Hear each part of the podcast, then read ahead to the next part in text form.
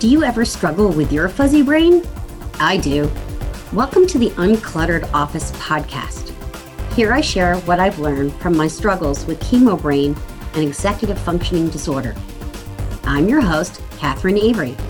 I'm a former Wall Streeter, now entrepreneur, with 20 years of experience in business and office design. I'm a badass cancer survivor and thriver, mom of a teen, a wife, and a lifelong learner. I've discovered that whether we lose our keys, misplace our files, or constantly forget important appointments, we can learn to be more productive. We can design a work and home life that is simpler, easier, and much more manageable. Listen in and learn how to create a plan to streamline your space and your systems so you can be more focused and organized. Hey everyone, Catherine Avery of productivitybydesign.com and your host of the Uncluttered Office podcast. So I'm doing something a little unusual today, and we're going to do a topic that's not really truly around productivity. Although the gentleman I'm having on today is one of the most productive, focused, amazing people I know, and that's Hans Hansen, longtime friend and longtime National College advisor. He works with parents, students, and athletes from around the country for getting college right. This includes getting on the right colleges. We're going to talk about what Hans means by that because it's super important. Meeting the right people and asking the right questions for winning admissions, earning scholarships, and saving thousands on college costs. So, warm welcome to Hans. Thanks for joining me. Well, great, Catherine. I love being here, and you and I always have great, energizing conversations. So, why not have another one right now?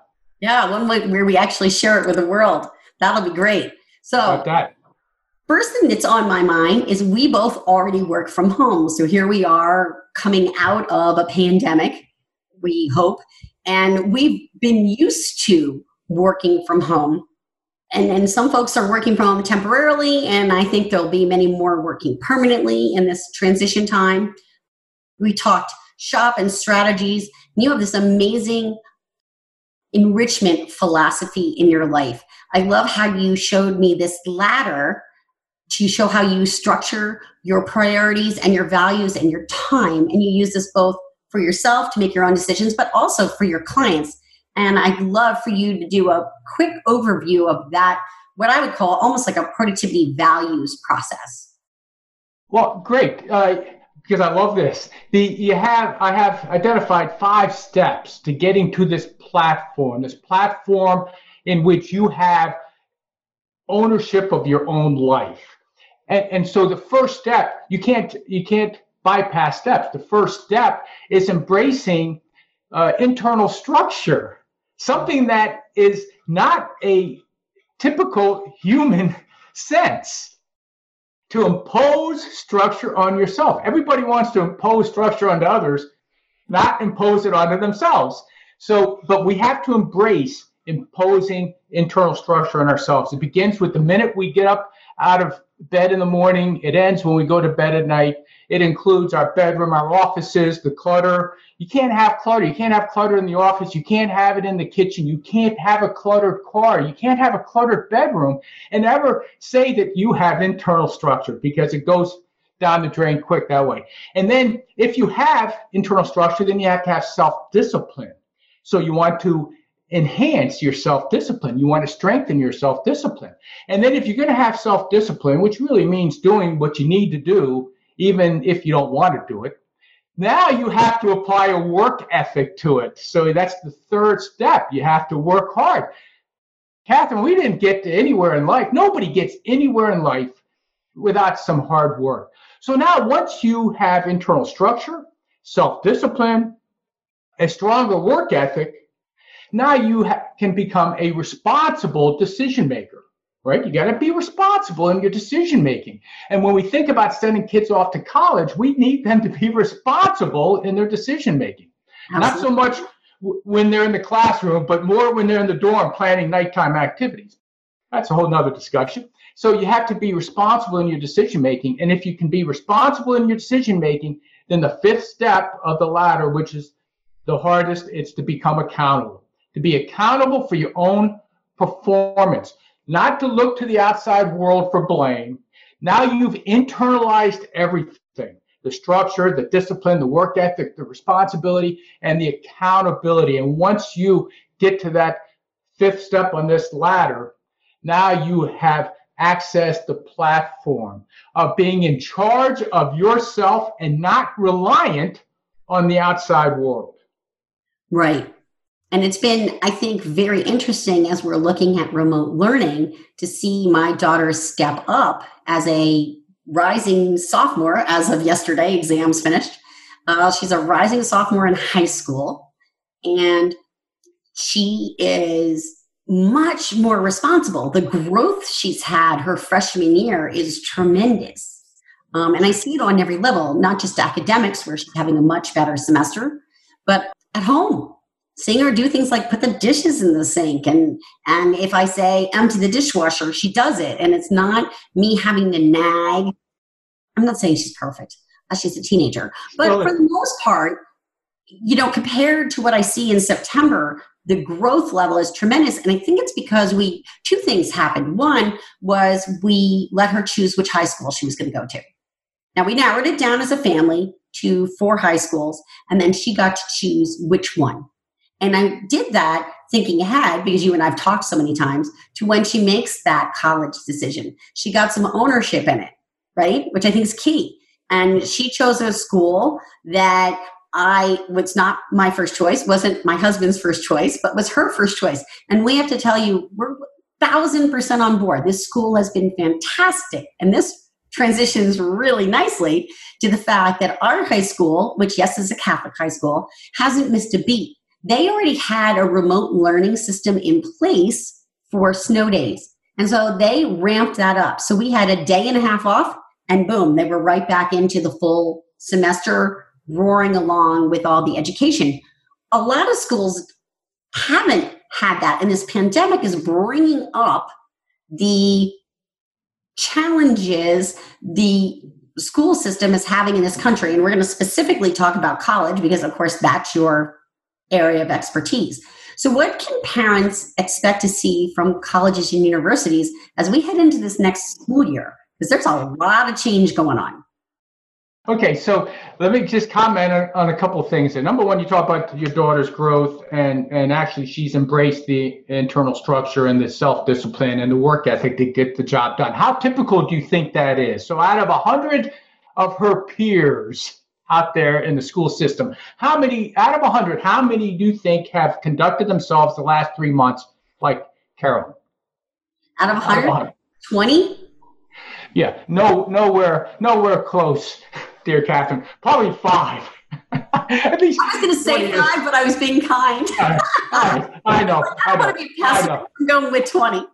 Hey, look, I'm, I, I'm not apologetic about Mm-hmm. And I'm going to say this really quickly. She does have an accountability partner from the standpoint that she does have a tutor who was touching base with her once a day, morning, and then once in the afternoon. But it was up to her to get her assignments in to make sure she was at you know up in time so like yesterday i remembered she had an exam at 8.15 and i remembered it at 8.14 and i ran downstairs to see if she was up she was logging into her computer she hadn't missed a beat that would not have happened back in september no, so now let's let's address the second thing you, you're talking about this particular private school. Now, I happen to be a little bit familiar with private school, and I and I'm more familiar with the other schools that are on your list.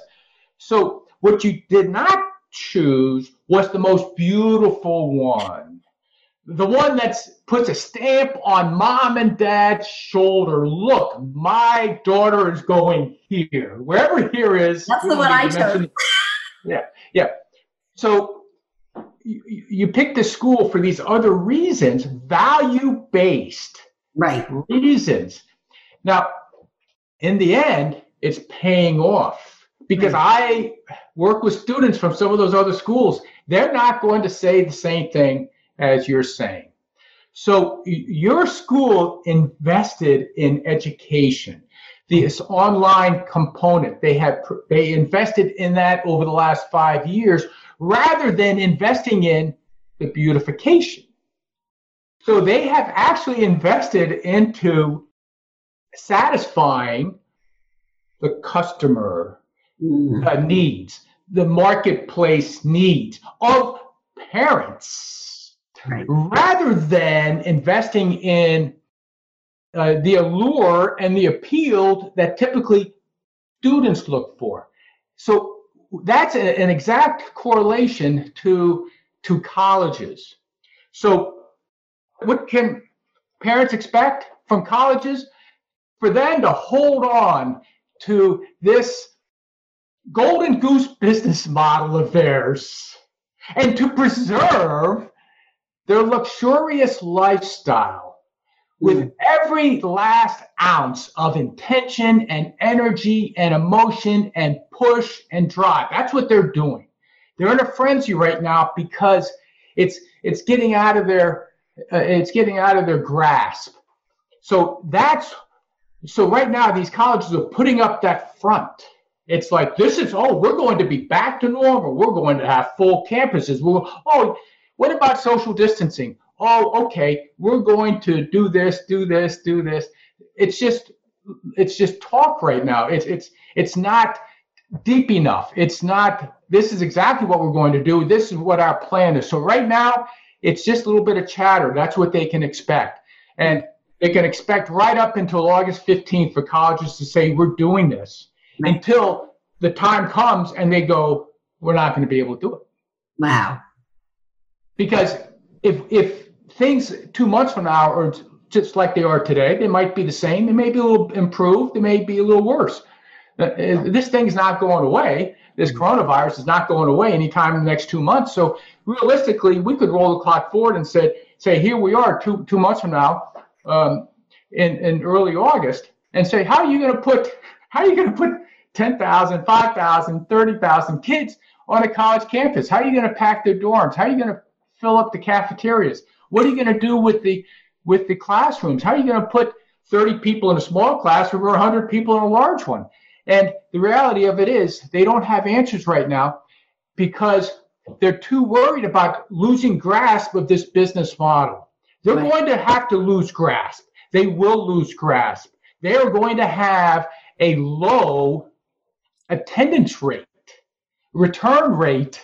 They're going to have a low return rate of existing students Right. Catherine, it can be 20 or 30%. A school could lose 20 to 30% of their enrolled students, and they could get a 30% no show rate of their incoming freshman class. Wow. Now, I'm not saying that's going to happen at Harvard and Brown and Yale and Stanford and those so called top elite, top 20 or 30 schools.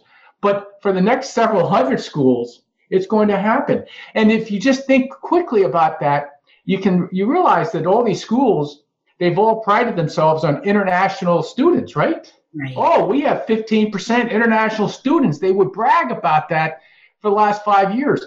Well, right now, that's big fear of theirs is how are you going to get international students to come in from out of the country into this country onto a campus?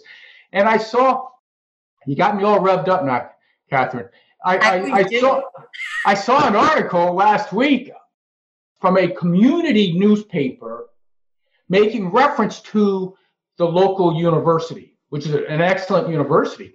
And this newspaper is saying to the university, you have to be responsible here because mm-hmm. you cannot jeopardize us by being careless uh, and bringing students in from out of town, out of state, out of country. That you're not just jeopardizing your own life, you know, your own uh, livelihood. You you put our livelihood in jeopardy. So now these colleges are starting to get this opposition from the out from the outside world. Interesting. And when I think, you know, I went to Smith College, uh, all women's college, my daughter is, as you know, not at all interested in, in a women's college, which is fine. Good for her. Uh, what I really found most interesting is our dorms, we were on the quad, were right in the town. You, you know, we had to take into account that right next door were neighbors with kids and jobs and and we had quiet hours on weekends starting at 1 a.m because you had to be fair to to the people in the residences and and now take that and put a virus into it. You know so, i didn't walk by mr jones you know with his toddler on his little bike. Of course i did. Right. So it's perfectly reasonable right now if a school maximizes their on-campus return to 50% 50% students come in now 50% stay home and do online and flip-flop that in january for the second semester. Now if you do that it also becomes perfectly reasonable to require a 50% reduction in tuition for the people doing online study. Of course, colleges don't want to volunteer that. It's also perfectly, though, responsible of the college to say, okay, with half the people, we can't have you living in apartments off campus, like you just mm-hmm. said, out there mingling with anybody and everybody, and then coming on campus. So for the 50% that are coming on, you have to agree to stay in the dorm. Right.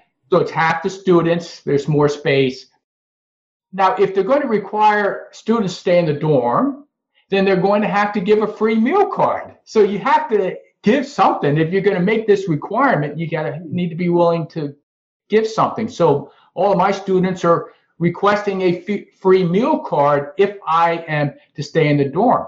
Now, of course, if they're in the dorm, the school collects a fee uh, for that. Yeah. So, so the college wants those fees. So, mm. but they can't have everything. The college wants full tuition, whether or not the student is home, online, right. or on the campus. They want full room, full full board. They want full everything if they can get it. But there's way too much opposition out there uh, mm. to, to, that's going to keep them from getting it. I hear you. So, what other things should parents be asking? Let's say they have rising freshmen and they're going to start college. And as you know, my philosophy on this is, is if I had a rising freshman, she wouldn't be going to school this year. I just would not be spending the money. I'm one of those people. I'd say you're taking a year off and we'll find something interesting for you to do locally. And so, right. So, Catherine, with all of my college students that I've worked with that are in college right now, I'm having these conversations and I have several of them saying, uh, we're, we're at least deferring one semester. So we're not going to Tulane right. in the fall. Our plan is to wait and come in in January. We'll, right. we'll evaluate it at that time. So I think that's perfectly prudent. That happens to be an option that we as parents have to have in our hip pocket. That right. is a stronger likelihood than people want to think. But if you're planning to come in for the fall, start college, of course, we have to send out emails. And my kids are sending out emails today, and they're, they they ask four, five, or six questions. What are the plans? Now we know what they're going to say. And then specifically, what is the tuition reduction policy going to be for online studies? Right. Now there hasn't been a single college that I'm aware of that has taken a position on that yet because they don't want to. If they if they take a position on that for the fall, then they have to apply it in arrears to the spring. Yeah. And they don't want to issue those refunds. Right. I understand. And then I would I would ask what how is the freshman enrollment going? Right. We want to know uh, uh, uh, how strong is this college going to be come the fall? Are you are you going to be running 100% capacity, 80%, 60%? What do you expect your your attendance rates to be? And uh, eventually, we're going to get down to what is your five-year plan for preparing and qualifying students for jobs, right? And lowering our cost, right? So my parents are telling colleges, you have to you have to give me a ceiling on costs right now. I will not accept a hmm. price increase. Uh, in fact, I want price decreases. What are you doing to streamline the whole process? So, with kids getting ready to start freshman year, you have to look at the classes that they that in, in your schedule. Three quarters of them might be general ed classes that are completely unnecessary. Right. So in that analysis, I'm having kids ask for high school credits that the college has not provided yet for your AP classes or whatever, and or waive like this archaeology class that one of my students got assigned, or or or cultural anthropology class that has nothing to do with the degree. We don't want to take those classes. We want specific classes. We want to replace them with modern economics or whatever it is, something that's relevant. Catherine, one thing students want relevancy. When mm. people say that the, the high school students, they don't like school, it's not that they don't like learning they don't like learning irrelevant material. Right. Like my daughter thinks algebra is irrelevant. and I, you do kind of sort of use algebra in life. I'm hoping that there's going to be a nice business math course she could take like junior year. Yeah, well, business math and finance is one thing. Understanding physics and laws of motion and speed and velocity and why things fall and do other things.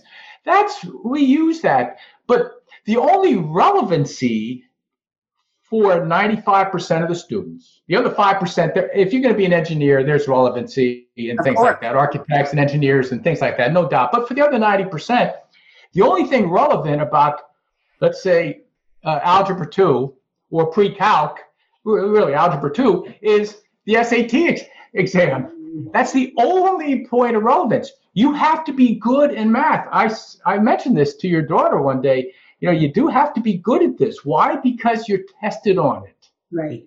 And then with the SAT. Like we did. Yeah. So yeah. so it's valuable. It's valuable for scholarships. It doesn't mean it's valuable for the rest of your life or that you'll ever use it. And she may be a musician, she may be an actress, she may be a small business woman.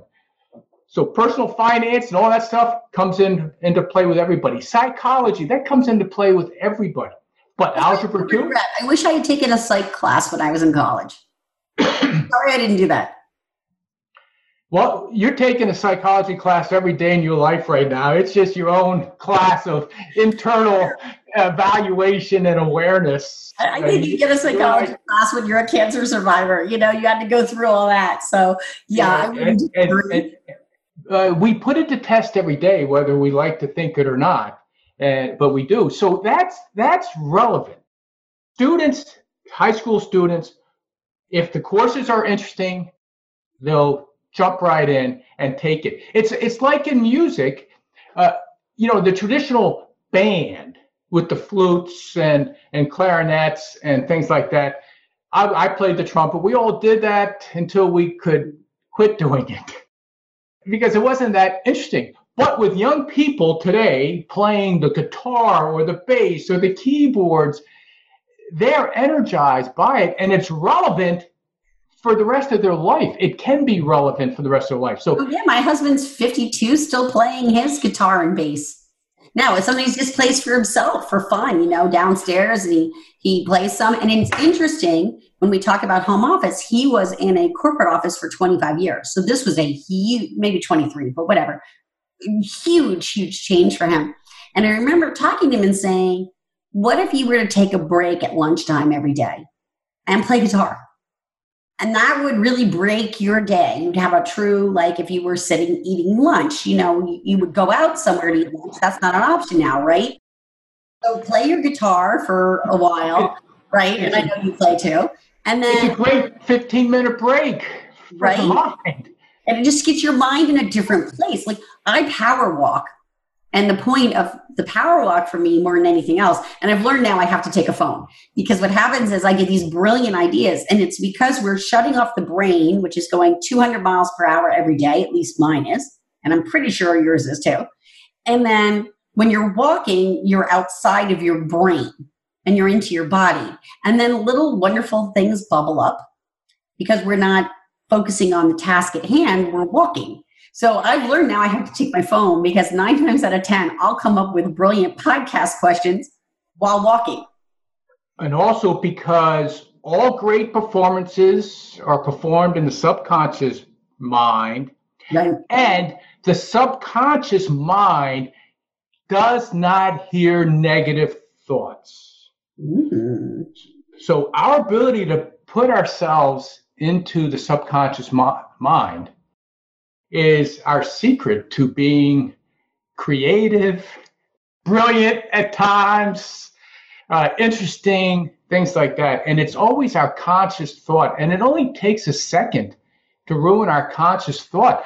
And just talking about music for a second, when I did the show in February, my first ever that you know about, I missed a note. A boom, boom, boom. I missed this note up here. Why? Because when I went boom, boom, my toe got tripped up on a little wire. So for a split second, I looked down at my foot and I missed the note. It only brain was going, "Don't trip." that, right, I, that that would have been worse.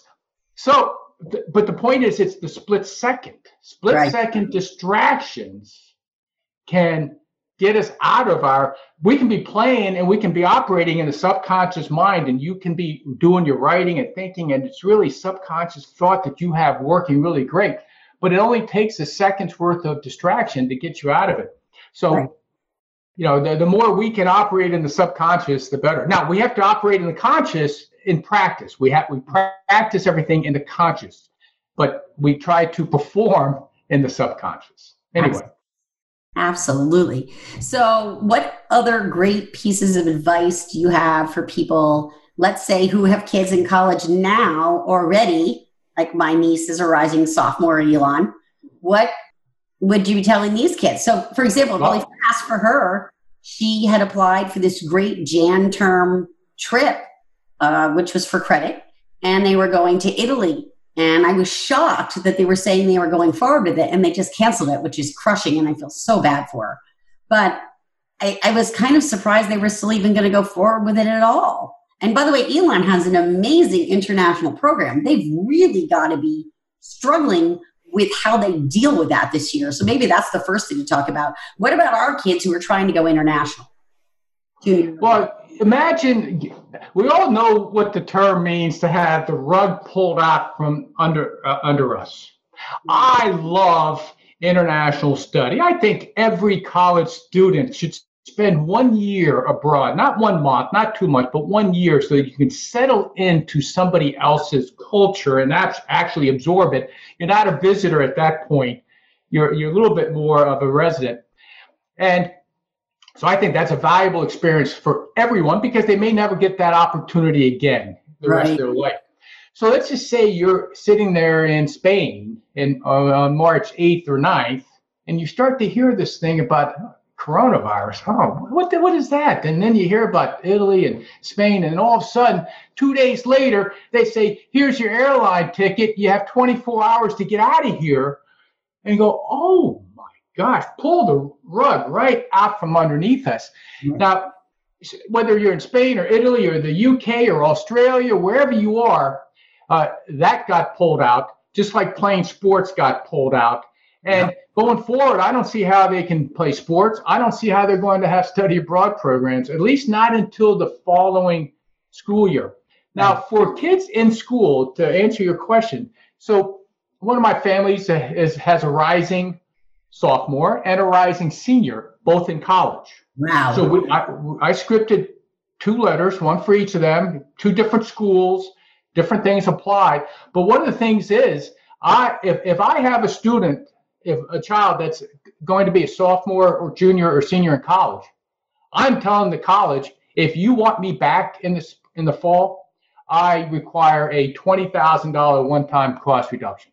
Mm-hmm. It makes up for the spring, yep. and it makes up for the uh, uncertainties and inconveniences of the semester ahead. Twenty thousand one time or no deal, mm-hmm. because the biggest thing they're scared about are the no shows or the deferrals. Sure. So I think it's fair compensation, and uh, uh, parents have to be willing to do that. And, and, and that's part of the new mindset. You have to have that mindset of knowing what you want, what you think is fair, and asking for it, suggesting it strongly, or demanding it. For the first time in so many years, we, the parents, have what the colleges want. Right. They need to they need to come to us to get it and not have us the parents be so willing to push our kids onto colleges, be right. so willing to take on the debt, be so willing to ruin your retirement. Parents have just been pushing all that onto the colleges. Whatever's happened with the colleges for the last 20 years with price increases, parents have allowed it. Uh, the colleges have done nothing but follow the path that their customer base has provided and propped up and supported. So I don't blame the colleges for anything. Interesting. But I do recognize that they're getting knocked off that great perch of theirs. And now they're going to have to pay attention to the market prospects. The market prospects are no longer the kids. Mm. For 20 years, Catherine, they've invested millions of dollars into appealing to the kids. A simple example you mentioned, Elon, there's also a nice school down there called High Point.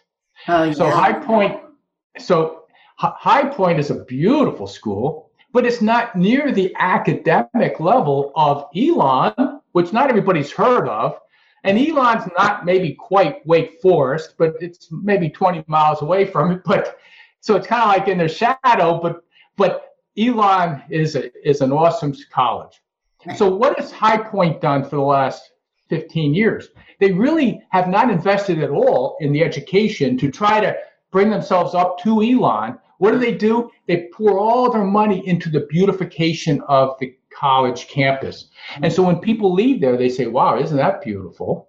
Nobody leaves here and says, wow, that's a great education. That's going to, going to be the type of study program and school that's going to deliver the type of job and income that I that we want for our child. Right. Fascinating. So I'm going to go way back because you triggered a reminder of a question I had for you.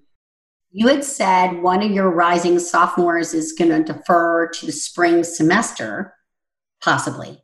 And so, what does a parent set up for their kid, or maybe they don't? Maybe the kid set something up. What do these kids do in that time period where they're off? Do they community college? Do they do community service? No, they do. No, they well they cannot take well, they can take some credits, but they have to be careful because those credits would have to transfer in. Right. So typically, what they're doing is deferring, saying, "I'm going to come back in in January." And colleges, uh, students, this is not time off for the students. Good. They they've got to do something that is career oriented, and it can be a, a job, an internship, uh, research assignments, it, uh, creating a blog doing all kinds of things to help them uh, better prepare themselves. I call this the landing. Uh, when we come out of this pandemic, it's going to be the landing. Mm. And we're going to land in, in a, a territory that's un, unfamiliar to most everybody. But who's going to be ready for that? We have to be ready for that. We have to anticipate it. We, as adults, as professionals, whatever we are, we have to do that. But I have to do that with these kids. They have to be ready. When this thing lands, and let's just say you defer to January, you can't just show up in January like you are today. You mm. have to advance. You have to have an advanced mind, an advanced game plan, an advanced vision for what you see the 2020s becoming. So you can't just sit back. When I asked you in in the beginning about your daughter and, and, and the internal structure, and when, when I said she's one out of you know ten, with a nine out of ten, what I see here's the danger. All these students think it's time off. Well, one reason they think it's time off is because their teachers or professors think it's time off. I've heard from eighth graders, 11th graders, college students, and even law school student who I work with who says this, this last semester was a waste of time and a waste of money. Oh. Law school. She's in law school, and I'm not going sure. back to that same nonsense. I remember so, what grad school cost, and it was not cheap. If I were a parent, I would be livid.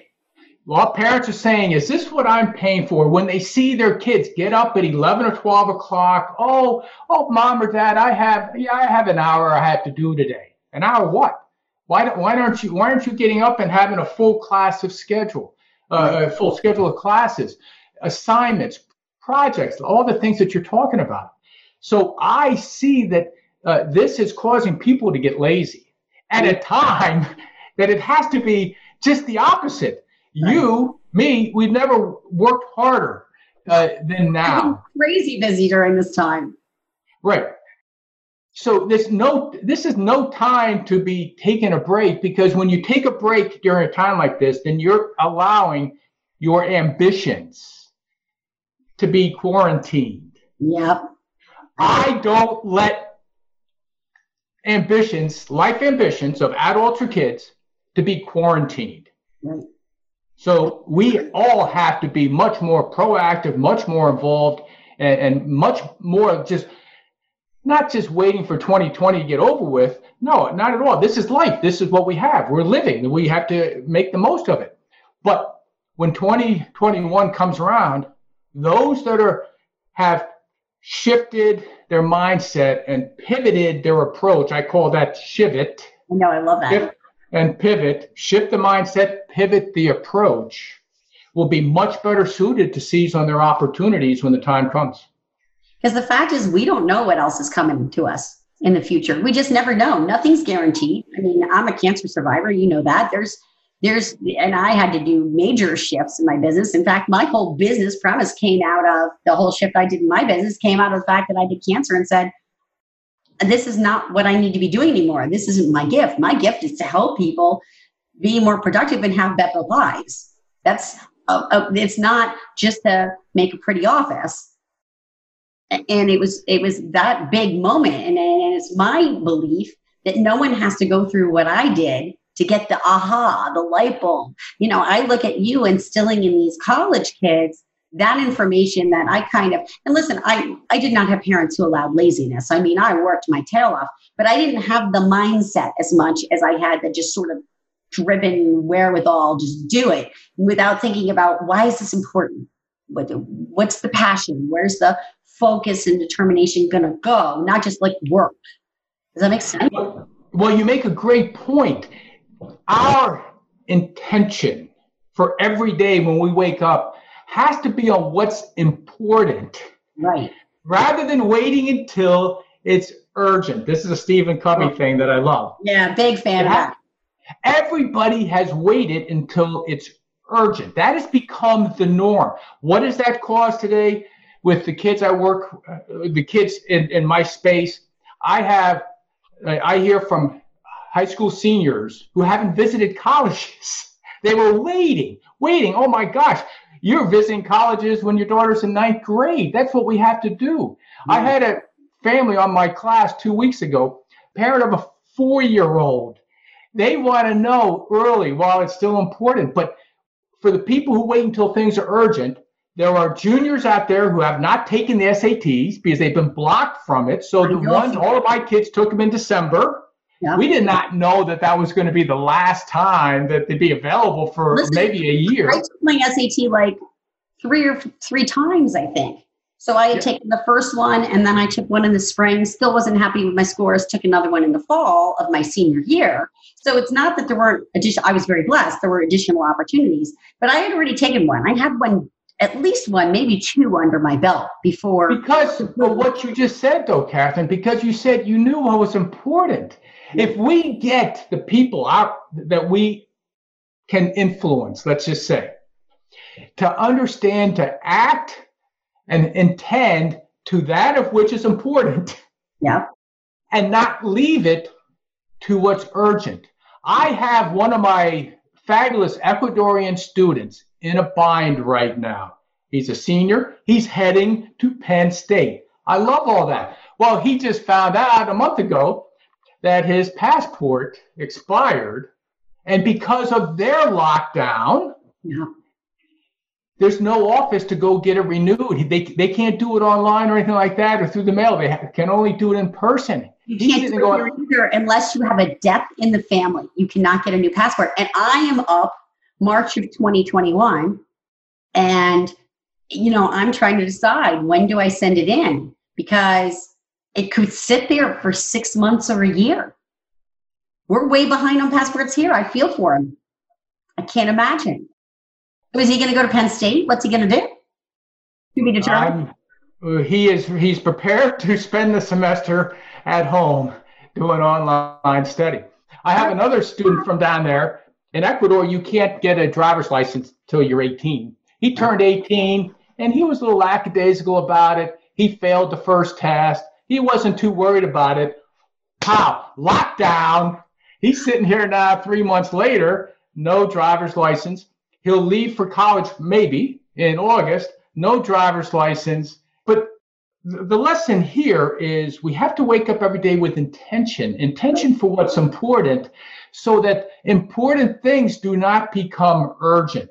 That is your life. That is my life. That is the work we both do and the influence we like to have on people. And it's a big, it's a big responsibility and it's a big job that we wake up to every day. But I love it.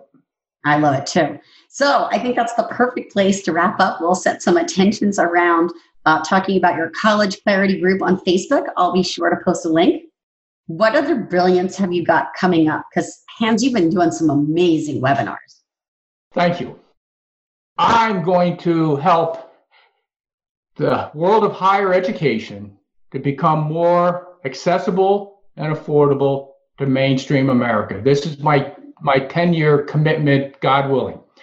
To we what we know is it's the world of higher education has gotten away from mainstream America. It is mostly affordable to the top one or two or three percent income earners in the country that will pay these enormous uh, uh, costs. And it's just skyrocketed for 20 years. Now we have the leveling, I think, the tilt, mm-hmm. the college tilt that you've heard me refer to. And it becomes our opportunity to give hope to parents of fifth, sixth, seventh, eighth graders, wow. ninth graders like you. Hope that college will be affordable and accessible.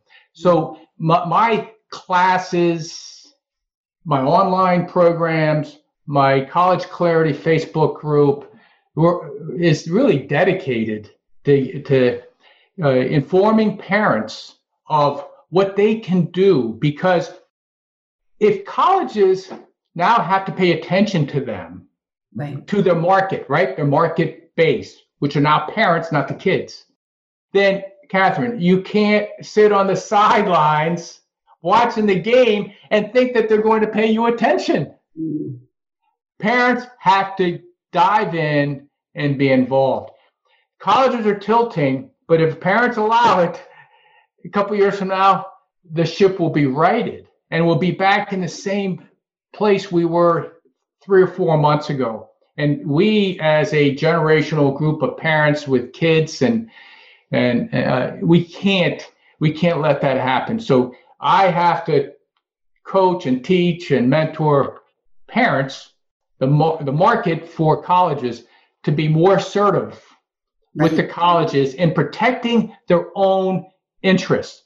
So I don't know if that's brilliance or not, but that is my stance. I've got it. I've got it. So now there are going to be people listening who say, I want to talk to Hans. How can they find you? Well, thanks, Catherine. My website, my business is called College Logic. As you know, the website, though, is mycollegelogic.com. I welcome people to come onto that. I welcome people to come into my College Clarity Facebook group. I just started it a month and a half ago. We're loving it. So that's College Clarity on Facebook. And uh, of course, my email address is my first name, Hans, H A N S, at mycollegelogic.com. So Perfect. I'm happy to speak with anybody about their college situation. I'll make sure to put all that in the show notes as well. I thank you so much for coming on. It's always a delight talk with you. We could do this for about three hours, but I think that lose the audience. Uh, maybe not, I have to say. But with you, I don't think we lose the audience. So I'm hoping you'll come back another time. And thank you so much for coming today. I'd be delighted to, and I've thoroughly enjoyed it. Thank you. I appreciate you and what you represent yourself and the work that you do. So thank you, Kathy. Sure thing. You've been listening to the Uncluttered Office podcast, available on iTunes, Stitcher, Google Play, and www.productivitybydesign.com. I'm your host, Catherine Avery. If you like what you've heard, please share this episode with someone you think needs it. I would love for you to leave a review on your favorite podcast platform. Your reviews make my heart sing and can help even more people find the gifts in their productivity challenges. Thanks for listening and see you next week.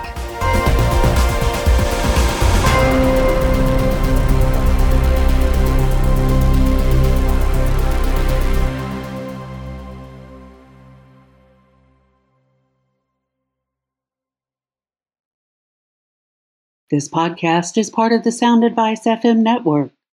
Sound Advice FM, women's voices amplified.